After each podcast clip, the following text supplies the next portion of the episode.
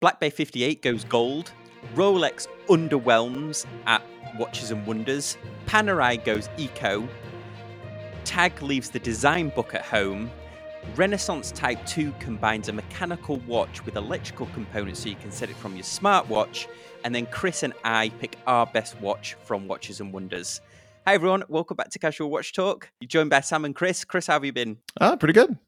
So let's kick it off with this week in watches. And of course, the big news this week was the announcements at Watches and Wonders. Now, for me, Tudor really stole the show. But one of the things I was going to ask you about, Chris, was they released a gold Black Bay 58, which looks stunning, but its retail price is going to be $16,800, which is $13,100 more than the blue Black Bay 58. What did you think about this? Because they also released a silver one as well. It's interesting that maybe five years ago, I feel like the watch uh, community was clamoring for more stuff in stainless steel.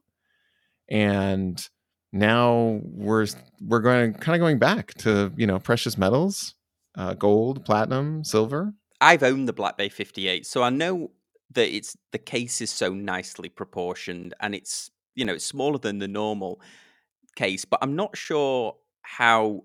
I mean, even if it was made from solid gold, I mean it's thirteen thousand dollars more than the standard Black Bay 58.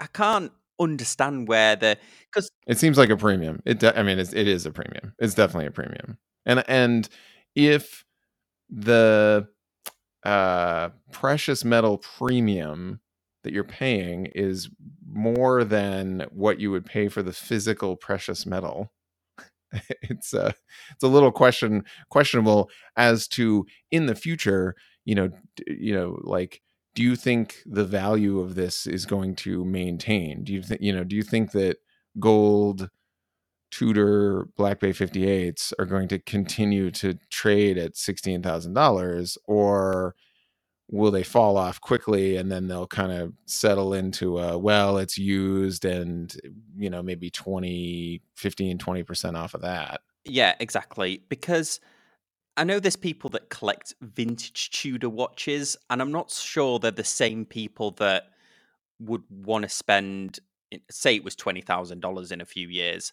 I think people would be looking at Rolex for that. I mean, the Tudor Black Bay 58 is a great watch, and I commend them what they what they've done, but it it seems a a leap really that price. Yeah, for sure, for sure. Did you like the what's it, the silver, the gray? I did, but my immediate thought was, have they done this so it tarnishes? Because I, I know patina on bronze is something that people look for, but you don't want that tarnish on silver. I mean, if it gets on your clothes and everything, right? Right. That that dark black tarnish. Yeah. Yeah. you like well, polish your polish your fine fine metal watch. Yeah, well, it was very interesting, and I commend Tudor for what they're what they're doing, and they'll get a little mention later as well. Well, next story, and uh, depending on who you listen to in the watch press, I feel like Rolex may be underwhelmed this year. Meteorite Daytona, I guess, was the was the showstopper for them. But other than that, I'm not quite sure what they were doing with that two tone Explorer. What did you think about their releases? I think they got roasted pretty good pretty good by the uh, by the you know watch community for sure. I saw two videos that definitely kind of pointed out, and uh, I saw another video that was interesting that brought up the point that it feels like there are now sort of two Rolex fan camps, which is one Rolex should be innovative and be, you know, coming up with new things all the time and trying different materials and trying different colors and and why isn't Rolex amazing because it's an amazing brand. And then the other of like well, the reason why we bought a Rolex is because it's it doesn't change all the time. It's not it's not massive, you know, you you you can come back to the brand and know exactly what you're getting and you're getting it every time and it maintains value and they're not rocking the boat and that sort of thing.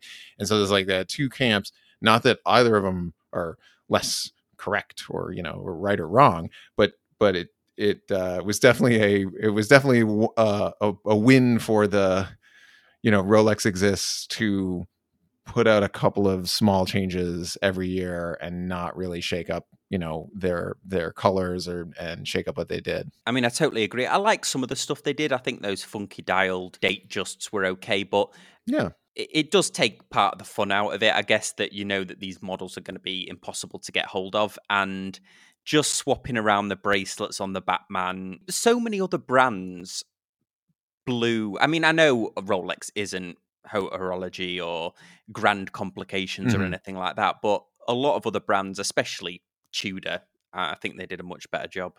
Yeah, I I found it interesting. Um, the the sort of the take at the end was almost like, well, Rolex, you're not going to change, so it's cool. You don't really have anything for us in the in the introductory price point. I mean, like it just seems like everything's unobtainable now, and it just becomes this like, you know, well, it'd be nice, you know, it'd be nice to to drive a 911 GT3 around, but you can't get a hold of them. So sorry. And like same thing with you know some of these Rolex stuff where you're just like you can't you can't order them, you can't buy them, you can't get them. Yeah, it's it's a weird. You wonder what the game is. I know a lot of people have speculated. Well, they want to be as prestigious as Patek. They mm-hmm. want to be in that price range. They want to be as sought after. So they're limiting supply of certain models. But I don't feel like that's what Rolex was ever about uh, originally. I mean, you, right. people aspired to them. Like I know people who really know about watches aspire to Patek, but you mm-hmm. say to Patek to the average person, and they feel like they're unobtainable. And I, I don't think Rolex will do themselves any favors to be so unobtainable for people because it's it's generations and generations. I mean, you know, it was those people, those same aspirational buyers that got Rolex through the quartz crisis and that have stuck with them for so long. Right. And my final take on this is where do you know where do they go? They at this point, like I would rather, as a manufacturer, as a as a watch retailer, I would rather sell an absolute boatload of five thousand dollar pieces every single week than one horology $250,000 one of five piece I just uh, that seems so far away from their their their core market that you as you said have have always been that aspirational you know every man every man watch market yeah and i suppose we can't leave without mentioning about the rolex explorer 2 which they didn't really do a lot to i think people are expecting a lot for the 50th weren't they and then nothing nothing happened with it really. I mean, they upgraded the movement and the hands changed a little bit, but yeah, yeah, it was it was definitely a, a, a bit of a disappointment. Also, just for the record, I wasn't a fan of that two tone Explorer either, but there you go. yeah, no, and that's not not for me. Next story. Did you see this Ressence watch? I've seen these watches before because they're just so dis- individual and distinguishing. But did you see the one they released at Watches and Wonders that has it's a mechanical watch. It's actually manual wound on the back. You actually flip mm-hmm. it over and it, it exposes a, a, crank sort of thing to wind it, but it has electrical components in it that I believe are solar powered that allow you to set the watch from a smartphone. It's just insane the hmm. technology. It's like a hybrid movement. Did you did you see this one? They did a Watches and Wonders did great videos on everything, and also a news show every morning. They did a uh, they did a great job of covering the whole conference. I think. Yeah, yeah. I I caught pictures of it. I didn't uh, I didn't get all the details on it. It looks pretty cool. Now they've they previously their previous models were were basically this like oil filled dial. Is that correct? That sits now. I, I understand it like sits and it's like coupled in the past it was coupled to like an ETA movement. Um, and so now they they basically upgraded that movement that was in the back to allow some other functionality. This is this is the this is where they're going with this. Uh, yeah, yeah, exactly. So they've they kind of hybridized the watch. It, I'll throw some photos up here, but this is a watch where it has no hands. It, the entire mm-hmm. dial mm-hmm dials move to tell the time. It's yeah. it's like nothing you've ever seen really before. In fact, it doesn't look at all like a mechanical watch. It, it looks like a smartwatch with a with a face on it, really. Yeah, or or like a rounded screen, like a bubble screen. It's it's super fascinating. I've seen the previous model and yeah, the technology is is super interesting. Uh, they're a bit pricey, but you're definitely getting uh, a completely unique style of of watch. Well, before we go on to our next story, we have a sponsor for this week. So thank you everyone who reached out to sponsor the show. But this week's sponsor is Blue Shark Watch Bands. So they specialized originally in high quality NATO straps. They run an ongoing promotion, which is buy two, get one watch strap for free, or buy three watch straps and get two for free. I was sent the Cordura Olive Green watch strap and the Alpha 2 quick chain strap. I know, Chris, you've got yours are still on the way to you. I originally asked them for the Cordura one because I was interested in seeing it, and they sent me this other quick release strap, which is kind of like a NATO strap, but in two pieces. So you attach it like a traditional watch strap, it's in two pieces.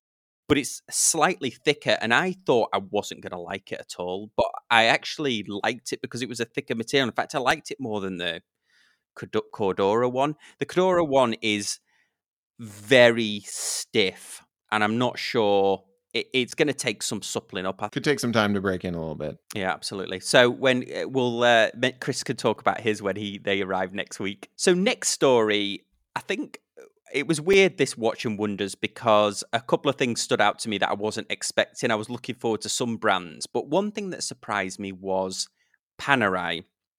Now, Panerai released a watch that they're calling E Steel. Annoyingly, actually has E Steel on the dial as well, but they released one that was sort of wholly uh, from recycled material. But the the two limited edition ones, the one that really caught my eye, the green one, is supposed to be 58.4% recycled components that they've used or steel. So it's hard to work out exactly what this is, but essentially they're using recycled steel and also recycled titanium. They've been working apparently for uh, a while with 10 suppliers, they're traditional steel suppliers, and they've they're trying to source recycled steel from them. And what they did as well, which was nice, was they kind of released this watch, talked about how eh, they were had this e- new ecological mindset, and then they released all these 10 suppliers as if a gauntlet for the other watch companies that says, "Well, you can use these too."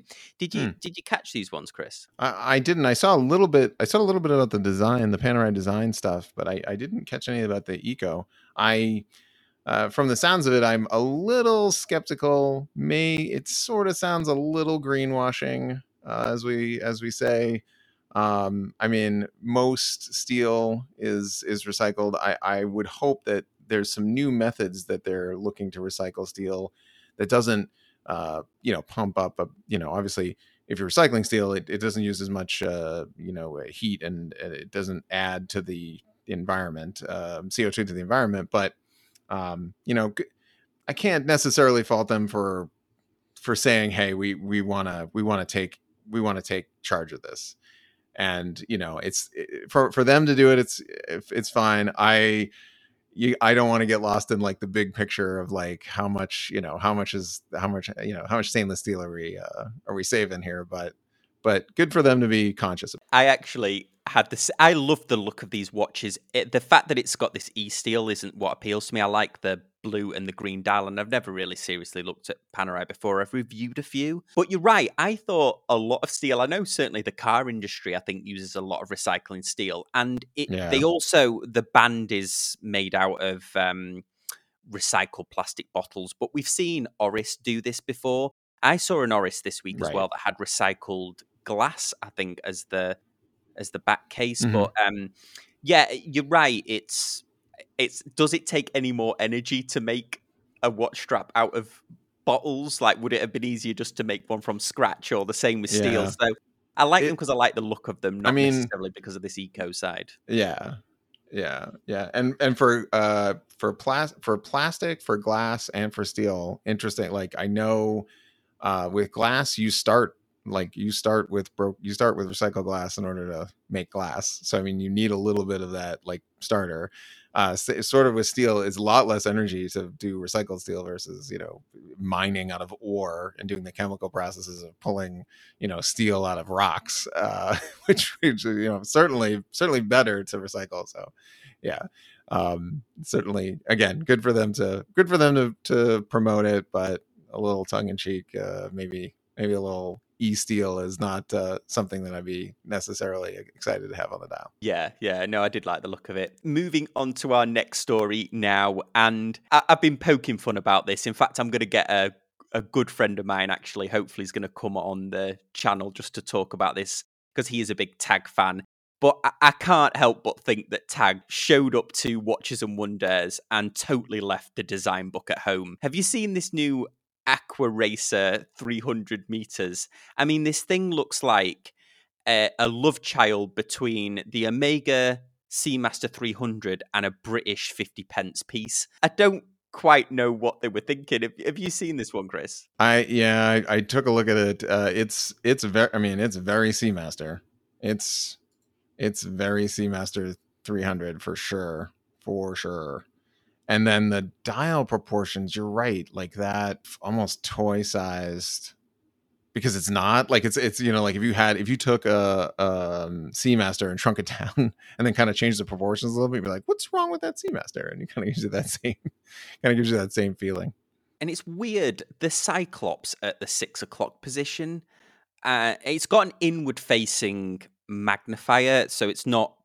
I mean, I think that would be the only thing that would make it worse, as if it was protruding from the outside. But uh, what a weird position right. for a date and Cyclops like at the six o'clock position. Yeah, I mean, I, you know, we've we've just we've talked about six o'clock dates. Uh, there's certainly they can be polarizing. I it doesn't it it doesn't bother me where it is. It's it's symmetrical, so that's that's what has it going for it.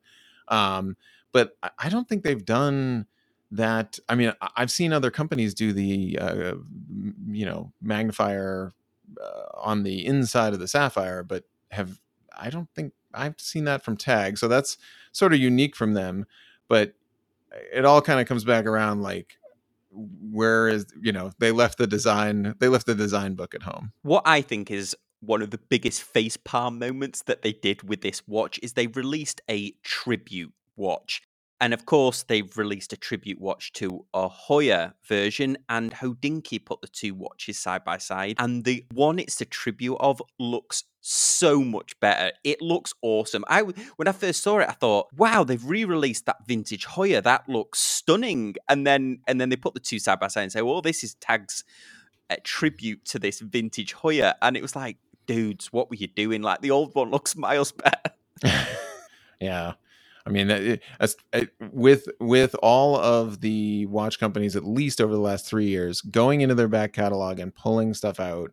I mean, I can think of at the top of my head like four or five companies that do an amazing job of that, and you just and so you you have to be on your game if you're going to go back into the catalog and pull something and then and then re-release it because i think they've been doing a good job of the watches where they've re- and they're not afraid of putting heuer on the dial um, and I would, of course, argue that Heuer's got the watchmaking history, but I suppose you know tags had them since the 80s so. Okay well that was the roundup for the news. There was a ton of stuff that came out from watches and wonders and in fact they did a great job of their online presence. As mentioned before they did a breakfast show that i watched every morning. They did interviews. It was funny because some of the some of the pe- the guests that they had on were obviously not used to being on camera or perhaps their english wasn't their first language but overall, they did actually a great job of it. I can't imagine Baselworld would have done anything like that for the consumer. I mean, gone to that level of production. Did Did you see any of the breakfast show stuff? I caught a I caught a little bit. I didn't. I did not have. Uh, I did not have uh, some time to grab it, but uh, it seems like it seems like it was it was well received, and it felt like. I mean, maybe we're just getting we're just kind of getting used to this uh, Zoom work from home stuff. And, you know, like I feel like maybe a year ago, I was like, how are we going to do this?